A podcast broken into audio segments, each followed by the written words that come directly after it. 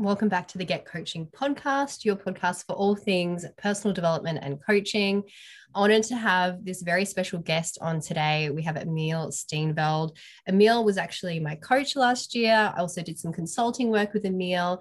He is such a powerful coach, an emotional intelligence expert, and someone who I deeply admire. As a trainer of coaches, I if you follow me, you know I can probably be like a bit critical when it comes to coaching. And I have to say, um, you know, the level of presence that Emil has, so, so wise, like well beyond his years, and someone who I highly recommend working with if you're looking to go deeper as a high performer or to really discover what is my life?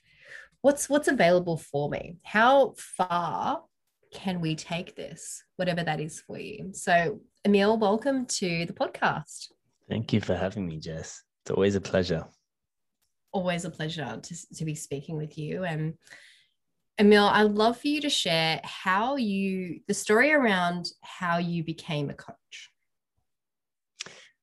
How I became a coach was um, at the time I was a model and I just got back from Hong Kong and I actually wasn't speaking to my sister. And this is interesting because I don't think I've shared this. Mm. I basically cut off my sister because she, we were living together at the time. And uh, she, when we separated and like I moved out, she ended up taking my bond money this is this is what's funny, right? She took my bond money and she said that because when I moved out, I didn't sort the place out enough because I decided to go on a trip, a boys' trip, a Europe trip with my boys. And when I left, I moved in my ex girlfriend, and then when my ex girlfriend left, like I don't know, something happened, and the place wasn't cleaned up properly. Anyway, she took the bond money, and straight away Jess, this is what's funny is I got so angry and so annoyed and it triggered something really deep in me. And I was like, that's it. Mm-hmm. And I'm not speaking to her. And for one year, I didn't speak to my sister. Yeah. And that was my way of protecting myself. Mm. I was saying, you can't hurt me again. And you will never hurt me again. And I'm not even going to give you any clout or any room to be in my presence. Now, if you're listening to this, think about it for yourself. How many of you do this where you put a wall up and stonewall mm. or numb and think this is protection and it's like, I'll show them. But what's actually happening is that I'm the one that is getting burnt. I think that I'm protecting myself, but every day that I hold on to this, I'm the one getting burnt. Now, when I was in Hong Kong, my mom called me and she said to me, I was on a modeling trip she called me and she said, listen, um, I'm going to go and do this self development workshop called Landmark. Have you heard of it? Yes. Yeah. Yeah. So I was like, okay, cool, I'm down. And for a year, my sister was calling me, hey, can we talk? Can we talk? And I was like, no, no, no. Right. And I was set on it. I was so cold towards her and I pushed it out of my life because I was dead set that she would never treat me like that again. And I lost a year of my life doing that. So I went to this workshop. And when I went to this workshop, the biggest lesson they taught me in that moment was that the moment you hold on to holding on to pain is like holding on to hot coal, expecting the other person to get better. Mm. And the whole time I'm getting burnt the whole time I'm thinking that I'm protecting myself, but I'm actually missing out on connection. And that's what I wanted. I wanted connection. And in that workshop, I learned so much about myself. I learned how to let go. I learned how to forgive. I learned about why I react versus respond. Now, in that moment, when she did that to me, I was reacting. Right. And when we react, we react from an old wound. And what I was doing was reacting from an old wound, but I didn't know why I reacted so strongly.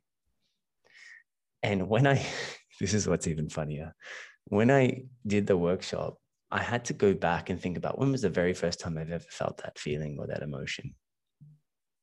And believe it or not, we we're in Target. And my sister asked me for two dollars, and she says, "I want to go buy a mixed tape." This is back in the day when cassette tapes were out, right? And I still remember it because it was a double mixtape, like it was a double cassette, and it was New Kids on the Block. A lot of people probably don't even know what that is now. And I gave her the two dollars, and she bought this this New Kids on the Block tape, and she never paid me back.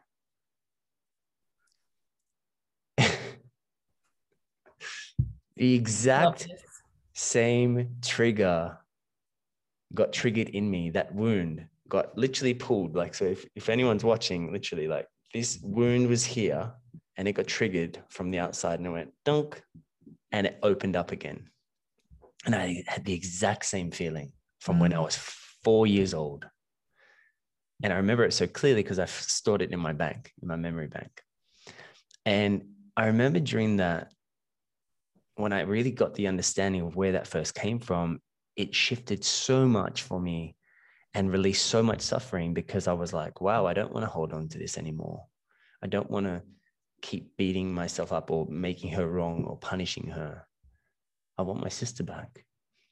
And when I forgave her, I first forgave myself for making myself feel shame or guilt. Yes. And then I forgave her and we rekindled our relationship. And from that workshop, um, that's where I was introduced to self development. And when I saw this woman on stage speaking and presenting, I literally looked at her, Jess, and I was like, I'm going to be her. In fact, I think I can do that better. Oh, I have the exact same experience. Like sitting in yeah. like my daughter's bedroom. I was getting up at like 4 a.m. every single morning to spend two hours by myself to like work and heal heal myself. Um, and I saw Regan Hillyer, like a video of Regan Hillyer, and I felt the exact same. It wasn't even, it was like an acceptance. Mm. It was literally like an acceptance of that's what I'm meant to do. Okay, I'm going to accept that in, in, as my truth. It's so interesting, like when we first have that epiphany, it comes up, mm. or when it speaks to you, because I didn't consider myself confident then. I wouldn't just put it out there and say, I'm going to do that unless I knew I was going to win at it, right? Because I was a, I'm a recovering perfectionist, right? So when that came up, I was like, what? What do you mean? And after doing that workshop, it just kind of introduced me to the world of self development. And I had so many epiphanies and breakthroughs, breakdowns and breakthroughs throughout that workshop that it really got me to reflect. And and when I started talking to people, even at the workshop, it was almost like there was a bunch of information that would just pour out, and I just mm. see it, and I go, oh, they're doing this because of this and this because of that. And I only got those learnings because of my own experience, because of what I've been through. Before that, I couldn't see that. And that's exactly when I was like, you know what, I'm going to do the advance. So I did the advance with my dad. And um, cool realized that I had massive blocks with him with love and expression. And when I got that, that was the catalyst to everything because I was like, I'm gonna, I need to teach this. And I started looking up courses and I started volunteering at, at events and just I, I became so hungry for this information because it was just everything that I believed in the past was not really true mm. about myself and other people. And my relationship with myself started to develop and I started to really connect the dot the dots. And um, that's when I started studying. I started studying at the ICA, the International Coaching Academy. Um, that was a two-year program. Then I did I did NLP, timeline therapy, hypnotherapy, acceptance and commitment therapy, um, Reiki. One, I did my yoga teacher training, theta healing. Yeah, all the things. That's and and that's what i love about learning is that you get to learn it you get to apply it and then you get to teach it. And the more you teach it the more you learn it again and you get to make your life even better. But seeing people transform seeing people come in and and come with these preconceived ideas of who they are and then seeing them leave with this new profound understanding and this wide open view of what the life their life could be and then the impact people around them is the most gratifying thing to see. Mm. And I, I've definitely, um, you know, observed you coaching, and I can see when you know someone's had that that transformation that breakthrough i can see that physiological response in your body when you're like. Like you There's can no see that feeling. gratification. You can see it's kind of like me when i'm like picking people's brains about like coaching programs and i'm like a kid in a candy shop and i'm like ooh and you know this stuff and let's put all this together. And that's how i feel too.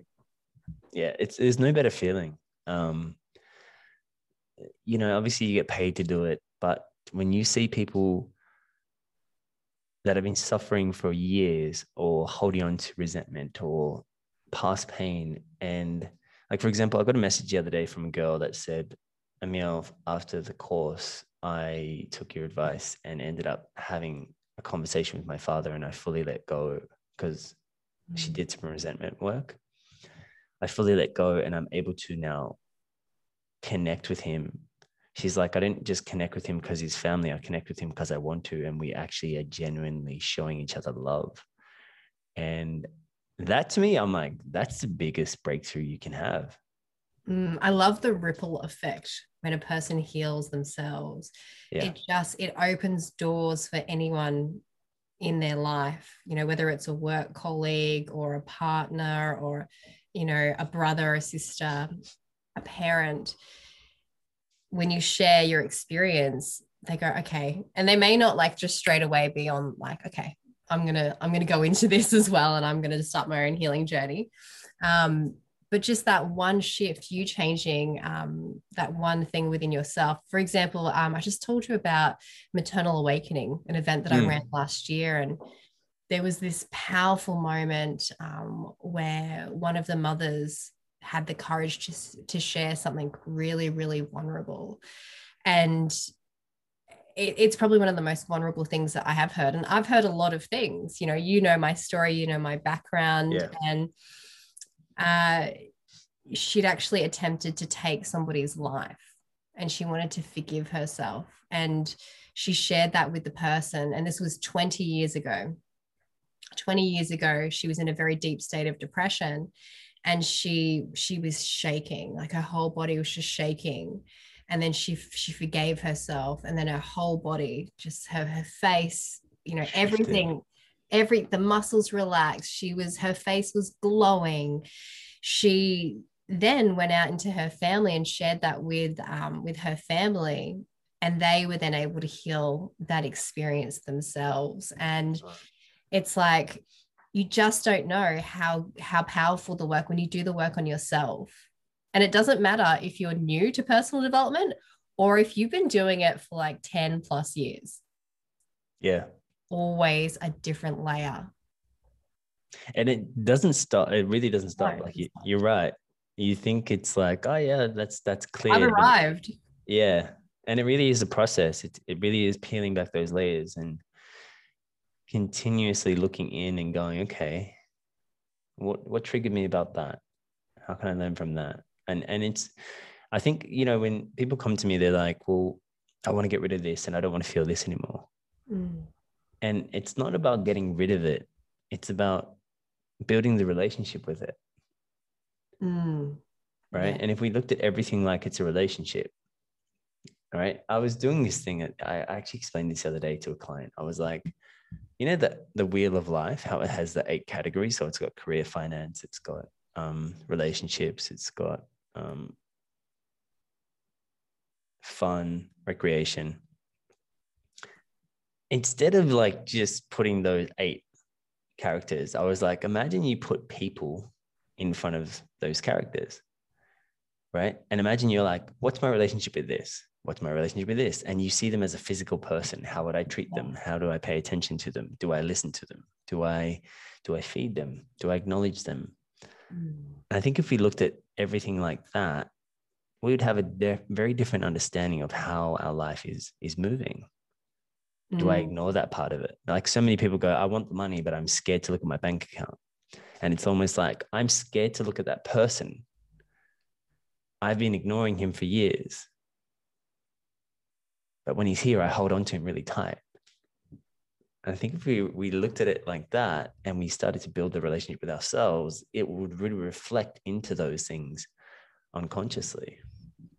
Yeah, definitely. I, I think that um, you know, in the spiritual communities and some personal development communities, spaces, um, you know, there there can be a surface level approach. And this is when we really peel back those layers and we look at all parts of ourselves, all aspects of our life, and we can change that relationship and go, well, why is it good and why is it bad? you know we're really playing into this good and bad what if it just was and what if i was able to accept all parts and aspects of myself so that i was no longer denying a part of who i am yeah i i, I asked it's funny you say that because i literally was asking myself this two days ago i was like where am i still hiding mm. where am i still avoiding and i had to really sit i was like am i still where am i still playing safe and i'm like and you know, going to those parts with no guarantee that you're going to get the outcome you want is tough. Mm.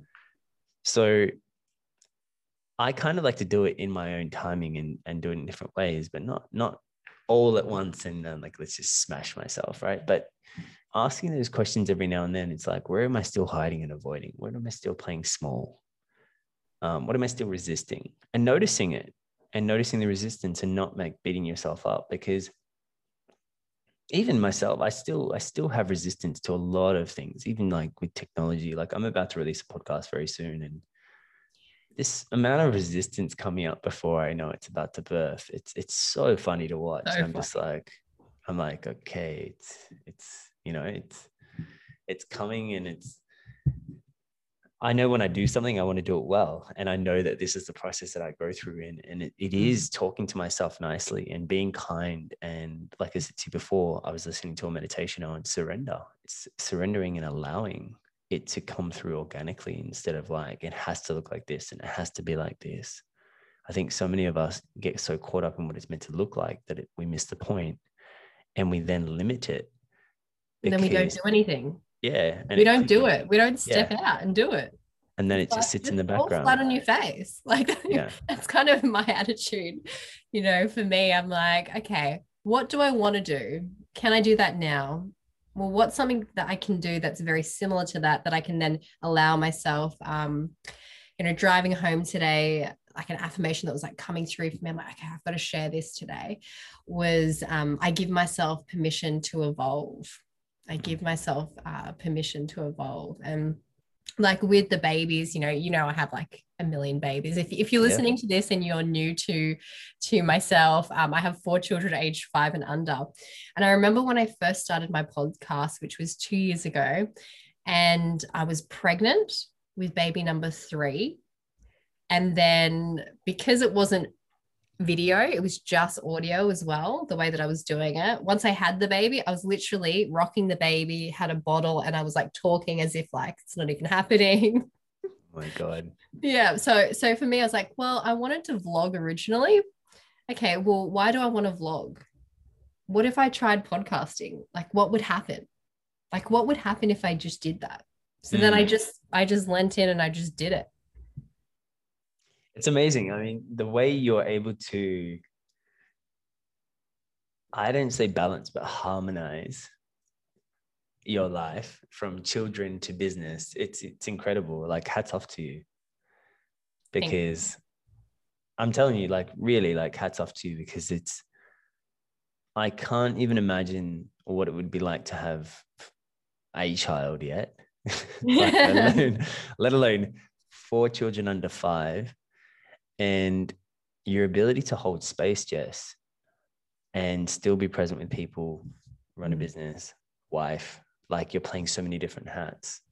And I think so many people, they want to go get a coach.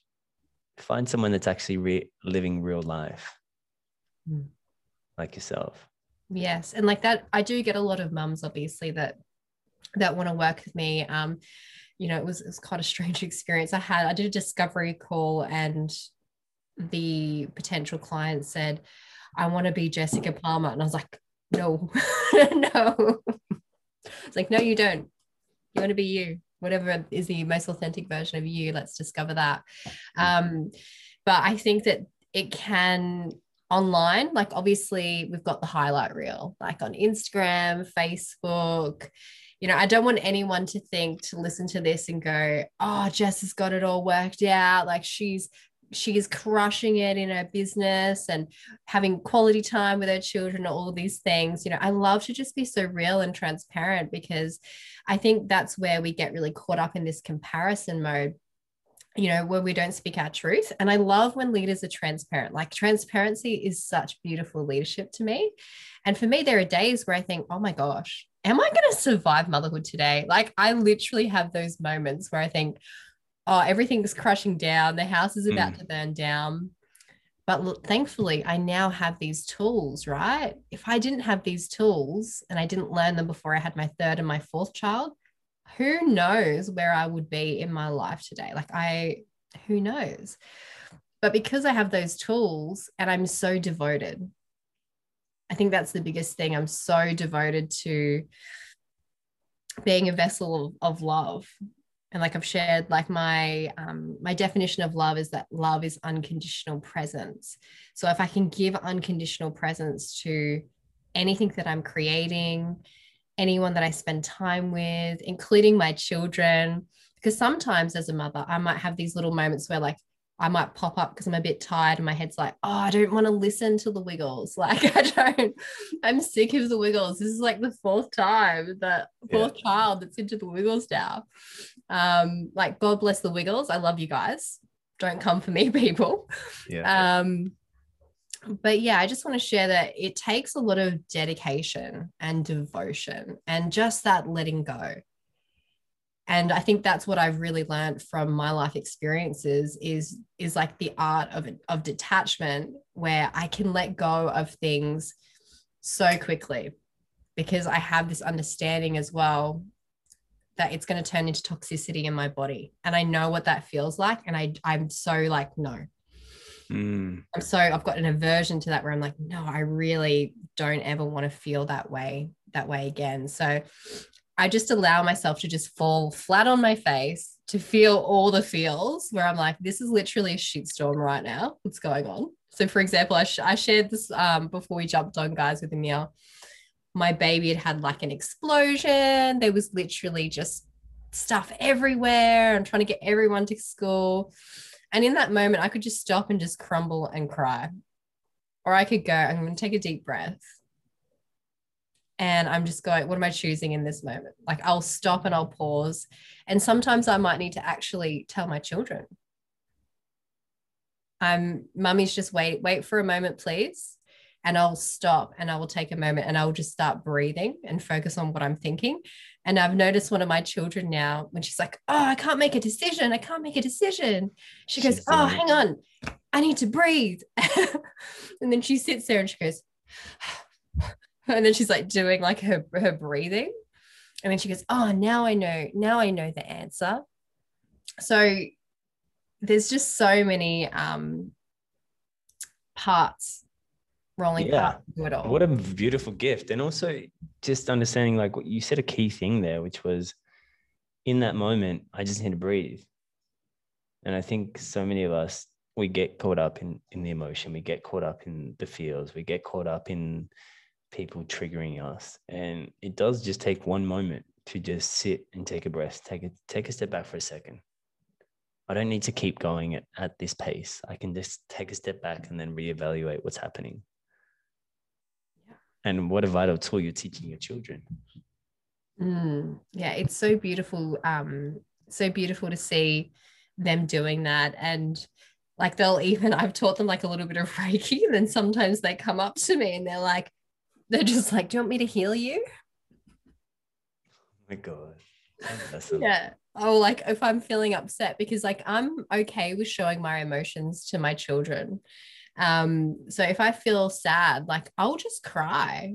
I don't want my children to think like I have no emotion. Mm. So I'll just cry and then they'll come up to me and they'll just be like try to heal me or they'll like touch my shoulder and comfort me. And yeah, it's just really beautiful. It's awesome. Yeah. Mm. And I think um I think I'm just really committed to when I am on my deathbed, I don't want to look back and go, I'm so glad I got pissed off about my child having an explosion. Like I'm so glad I wasted so much energy and, and I was, you know, in like um because I think in motherhood you can get really wound up. You know, when you're like chasing your children, you get wound up and it takes some time to unwind. I don't want to be on my deathbed and look back and go, I'm so glad I held that grudge for so long for my entire I'm so glad that I was gossiping about this person. I'm so glad that I'm like, no, I would I'm not going to say that on my deathbed. They're not the things that I, I desire to say. So I'm like, this doesn't matter. That doesn't matter. This is gone. No. I always ask, will this matter in five years? Mm-hmm. Yeah. And usually the case it's not. It doesn't. Yeah. And um and also those things that are triggering us, like, you know, there's this pin- opinion matter right now. At the start, it can hurt and it can feel like a little kick in the gut.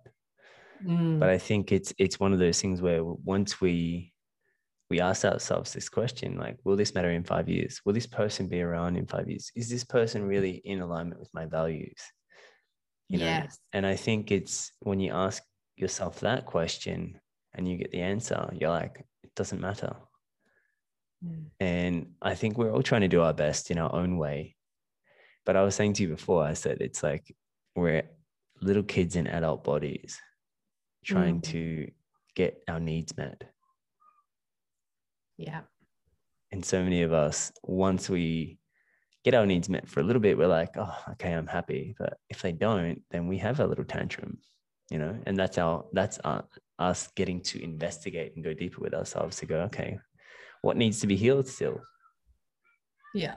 And it, it's so hilarious. Like, if you don't just let off that steam or whatever it is, obviously it builds up. Like, I remember one of our coaching sessions last year, um, I was talking about my husband was really upset that I didn't get the right tuna or something. And I, I think I was frustrated at him. I don't know what's going on about, but it was literally just these simple things where we make things mean something so much bigger than it actually is. And just the fact that like I now know which tuna, which he now doesn't have that tuna, he's changed his mind.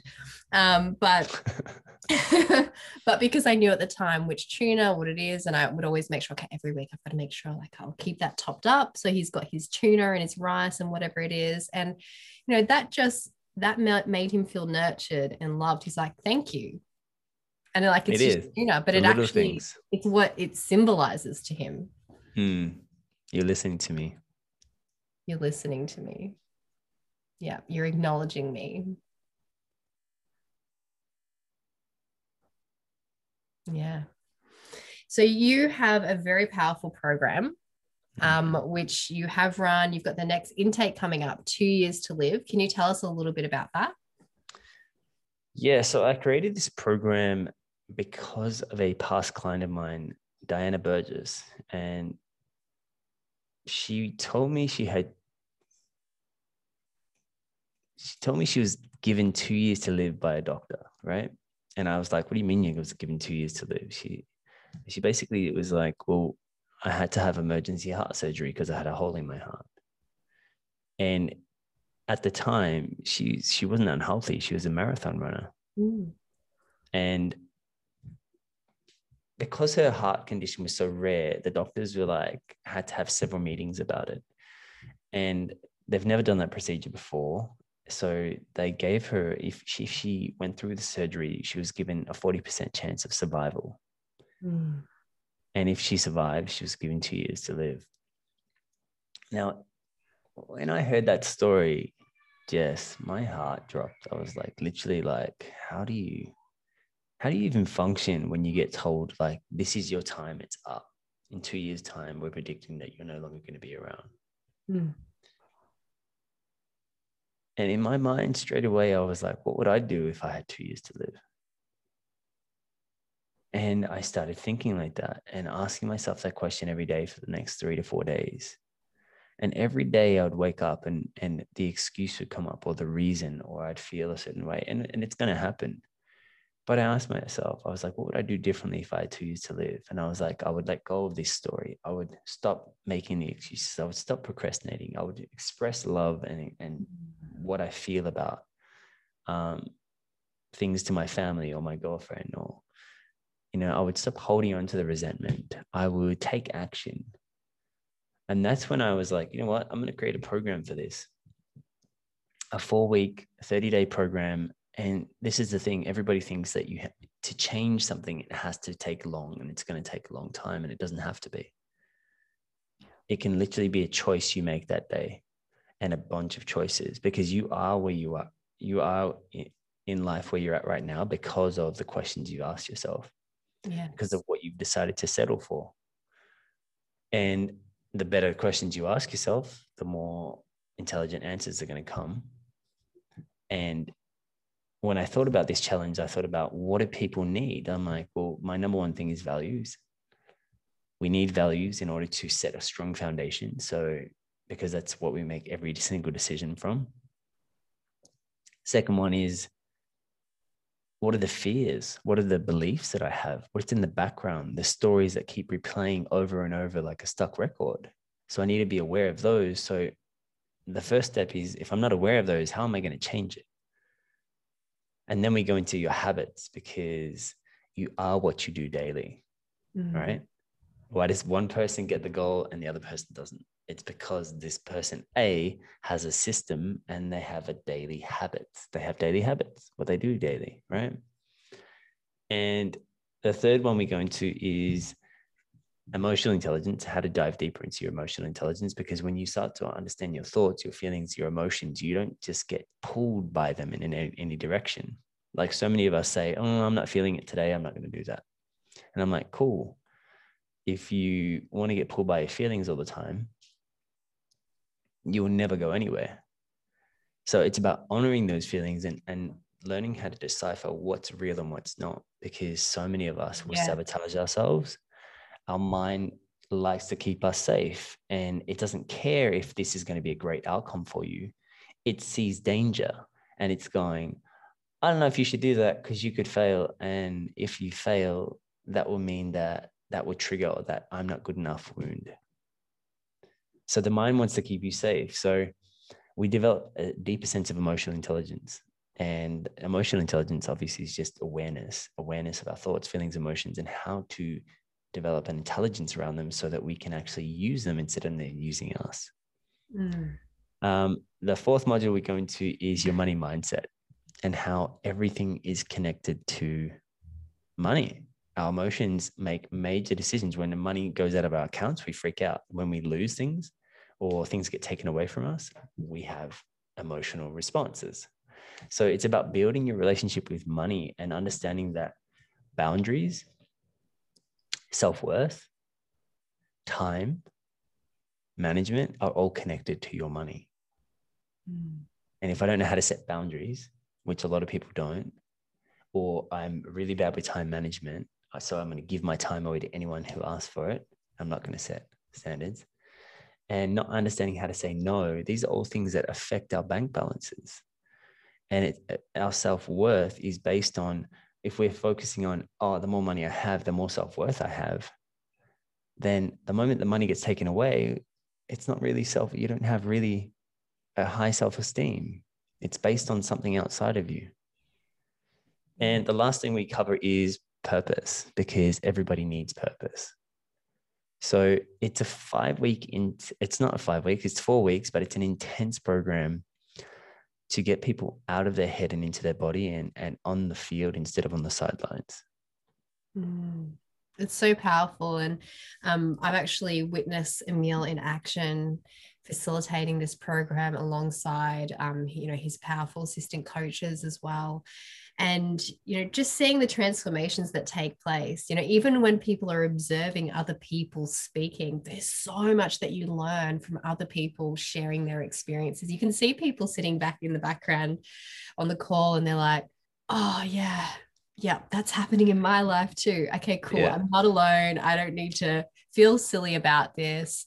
Um, i'm so glad i'm part of this community and i'm actually investing in myself yeah it's it's it's been great we've run it twice already and just seeing people shift and in a sh- very short amount of time um, with consistency because we do keep them accountable which is you do lot, yeah which is a lot of work yeah. but it's worth it yeah That's so awesome. I just want to find um I was actually looking up, you know, I just I love words so so much and you know brought up the word purpose. Yesterday I was searching the word purpose. I'm like, what does the word purpose mean? Like where does that word come, Come from? from?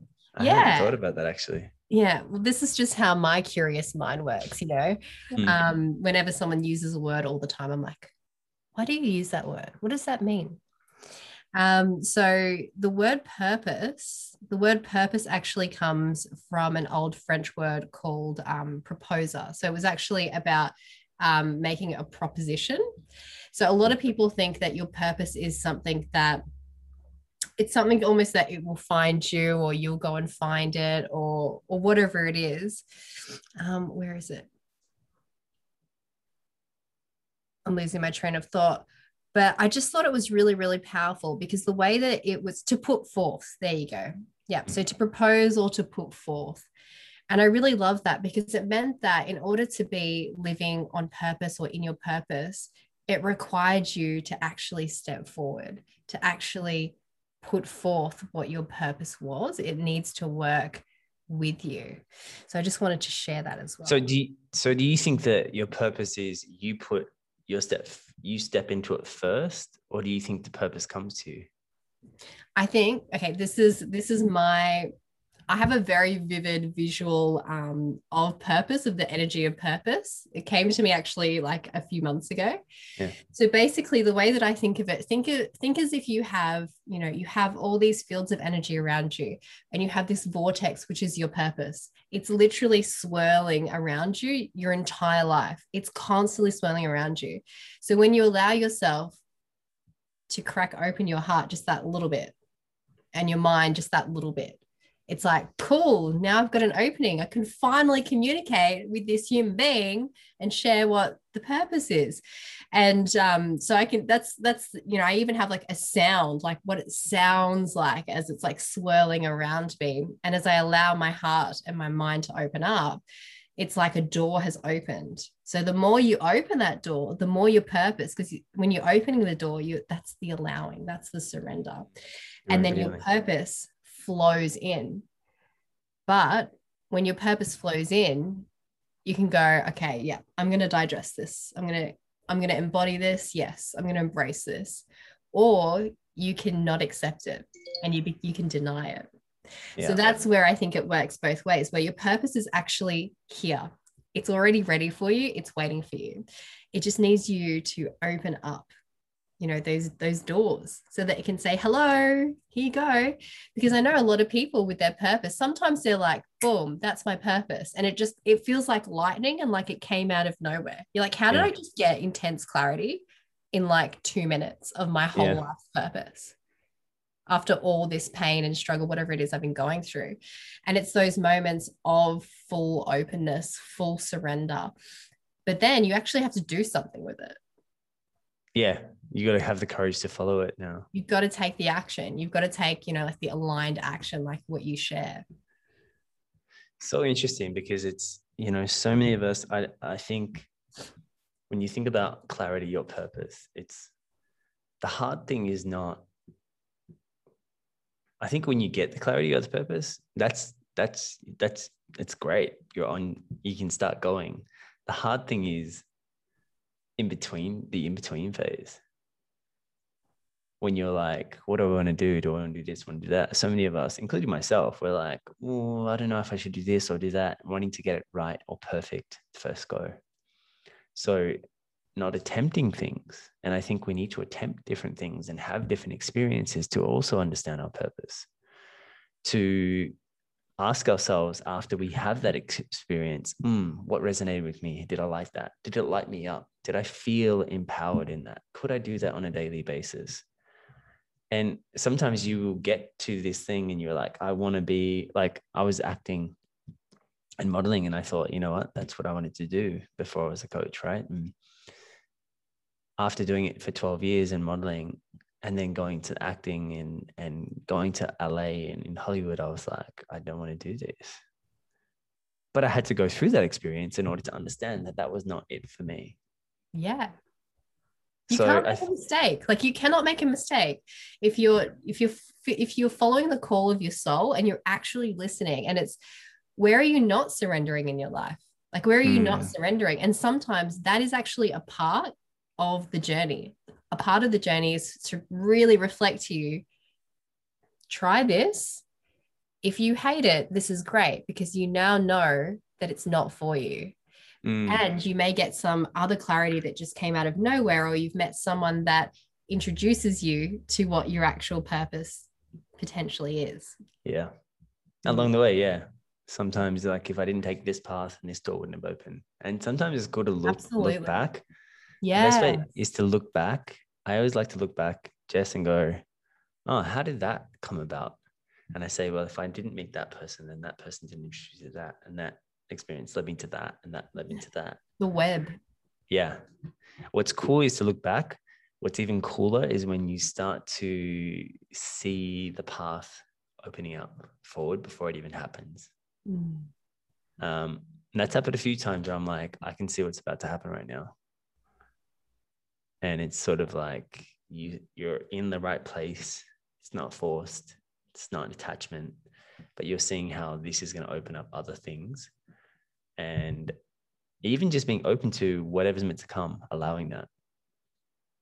yes it's just like that full trust and that full openness um yeah it's, it's so powerful it's literally you know i know it's your desire to but anyone who's listening to this if you are like i don't know what my purpose is or Mm. maybe you've had these little like breakthrough moments like you've had that moment of clarity where you're like oh this is what it feels like to live in my purpose and then then it's ended and you're like how do i get that back? It's literally available to you right now. Like even if you're listening to this podcast it's available to you. After this podcast just go and sit down outside wherever you somewhere comfy you know and just be quiet sit your butt down Mm. and listen develop the skill and the art of listening and you know i think emil as a coach i feel like listening is your ability to listen and to read people Mm. like i love watching you watch other people. Because it's just it's so powerful. It's so powerful to see that. And you know anyone who's listening and they want to increase their awareness what what tip would you give them? Um, first, I would say get a pen and paper and journal.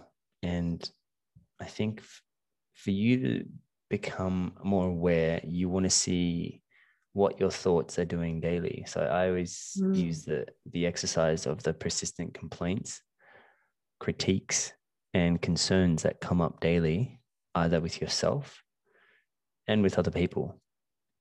So if you want to become more aware, first start with that. If you start to journal, even if it's like three or four days to start, right? You don't need to go full deep into it and go five, six days because you probably will start it and then not continue. Start off with small and and just build it up. So do go for three or four days of just journaling what is your PCCs, persistent complaints, concerns, or critiques that you've had about yourself or other people. Ask yourself, why did they why did that person trigger me today? Hmm. And when you ask why why did that trigger me, a why question is going to cut deep, right? So you can use a why question to go even deeper and go, well, why did that trigger me? And what triggered me about that? And what triggered me about that? And what triggered me about that? And ask about four or five times that same question until you get to the core. And when you get the learnings, then take the learnings and ask yourself, what can I learn from that experience? What is it that I need to heal? Because our body is telling us every single day um, something's being presented to me, right? Mm. And what I'm looking for when I'm coaching people is the the way they stop breathing. It could be little twitches in their face. It could be the way they not just answer, but the way they don't answer and avoid certain certain ways of um, answering. And it can be like the slightest little, uh, and I'll be like, what was that? And it's us trying to control the experience right? When we're trying not to when we're trying to hold our breath what we're trying to do is we're trying to control the experience. But when you breathe what you're doing is you're allowing whatever to come up to come up without judgment right? And that's going to be the key is when you sit and you breathe you're allowing it to flow through you and release. And i think the biggest problem jess is that so many of us don't want to feel that pain or we don't want to feel that uncomfortable feeling but you can either have the pain of stagnation or you can have the pain of growth, but you're going to have one or the other. And it's about allowing this to come through us without a judgment, without making us feel shame or guilt about what we're experiencing. And I've experienced it myself, like shame to the core.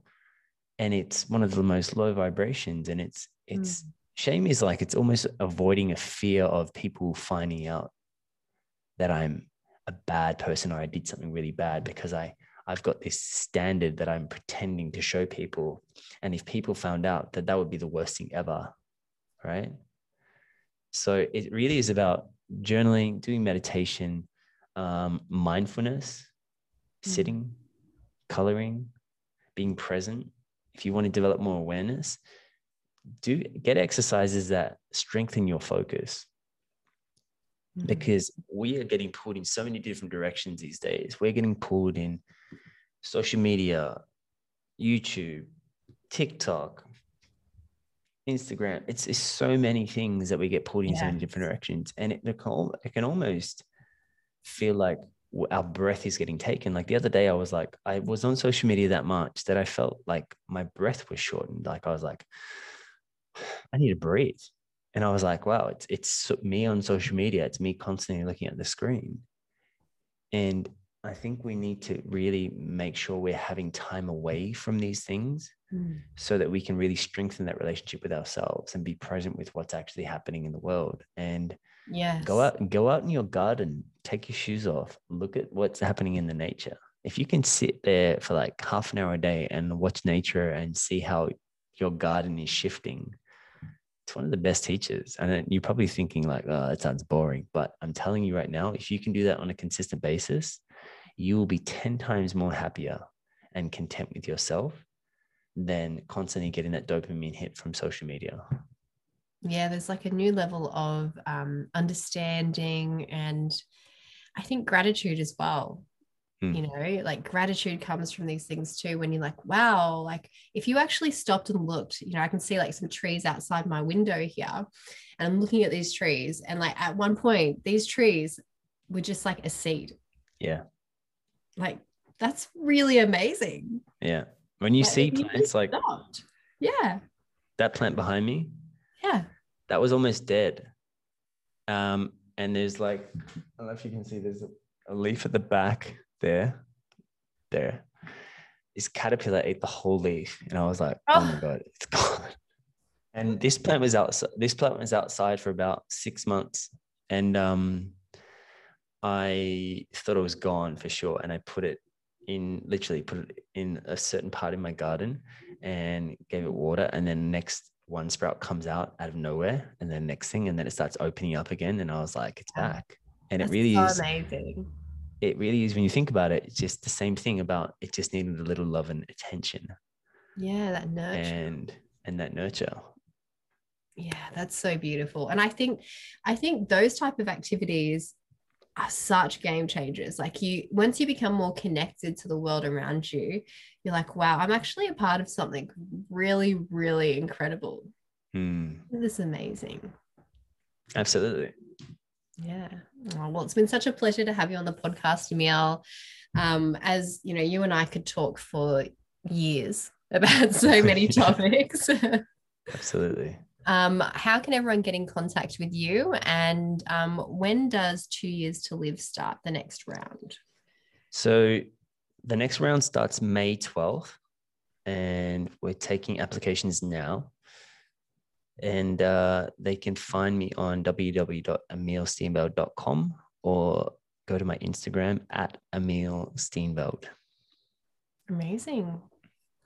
All right. So to finish off this interview, mm. I have some final questions. Are you ready for the questions? Go. Fire away. Awesome. What is your definition of spirituality?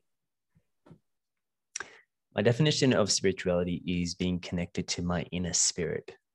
And when I'm connected to my inner spirit, then I'm able to connect to everything else around me. Beautiful. Did you know what the word spirit means or where it comes from? No. So the word spirit actually comes from the Latin verb spirare, which means to breathe. So what that means is, so this is why you just gotta look look up every word, Emil. It's the best. yeah. It's the best. Like a human dictionary. I'm literally a human dictionary. Uh, we all are. But basically, what that says to me is that when you, whenever you, as long as you're breathing, you're connected. Your spirit's to alive. Yeah. Yeah. It's funny you say because when I visualize my spirit or spirituality, I visualize like that inner flame inside of me. It's like this light. And the more I connect to that inner light, then I'm able to kind of beam unconsciously just in that way of like Mm. because my I'm I'm putting into my fire, I'm putting into my inner spirit, I'm acknowledging that that that flame. And I feel like it's it's like no one is more spiritual than the other. They just they're just not fanning their own flame. They're just not paying Yes. attention to it. They're just not nurturing it. So that's what I look at when I look at someone that's spiritual. I'm like, okay, they have a spirit. Everybody has a spirit, but some people don't pay attention to their spirit. Some people don't neglect their spirit. Some people literally are, are using wet wood to light that fire. Mm. Powerful. Beautiful. Next question. What Mm. happens when we die? Oh, this is interesting because I mean, I just have a book up there called Many Lives, Many Masters. So Mm. I I don't I think we come back but we come back as I think we are re- reincarnated. It's funny, I haven't asked myself this question in a long time. I think we are re- reincarnated. And I think we do come back as different lives or different bodies. And this is why I feel like we have so many different experiences in life where I'm like, wow, I feel like I've just met you, but I feel so familiar and connected to, to you. Mm. Um, so I definitely do feel like we are we are coming back in different bodies and different experiences. And when I read that book, The Many Lives, Many Masters, it really like everything shifted because I was looking at everybody like, who are you? Who are you? And if you haven't read it, go and read it. It's it really there's some things that are just unexplainable and the connection we have with certain people, it just feels so comfortable and with so little time. And also what also triggered me about that book was there are real cases out there of people that have of like Yes. little kids that have been have come back and said oh i was in the I was world in war this village. I It- was in this. yeah. I had I had this issue with my body. yeah eh, i was in i was a pilot in japan this guy this little kid was like and i my plane landed here and there's a four-year-old child stating these facts there's no way he's going to know these facts Yeah. and he pointed on the map this is where i died and it, they looked it up and it was an actual fact now that to me like i'm like That's empirical just- evidence, guys. yeah like this that's a fact That's a that's a fact. yeah Yes. it's like so i think when you die i, I think you do come back in, in in another form and i think we have many lives and we have different teachers on the lives and we're here to learn and we're here to grow and we're here to evolve and what we don't clear up now will be in our next life Mm, yes. Yeah. All right. Final question, Emil. This is a fill in the blanks. This is how people reflect on you, whether you have reincarnated, gone up to the cloud, whatever it, you know, whatever happens. Um, this is how people reflect on you. Emil taught me how to accept every part of myself, the darkest parts that I've been hiding and avoiding for my whole life. Emil was always Kind, Emil made me feel seen. beautiful. Emil, Emil Steenveld, everyone. Thank you so much. Thank you for having me. Thank you for listening to another episode of the Get Coaching podcast. For listening, I would love to invite you over to my free community. You can get a free membership. It's called the Coaching Lab Community and it's specifically for coaches and conscious leaders. We have monthly community calls, there's free resources in there, and of course, it's a great place for you to network and potentially find people to collaborate with.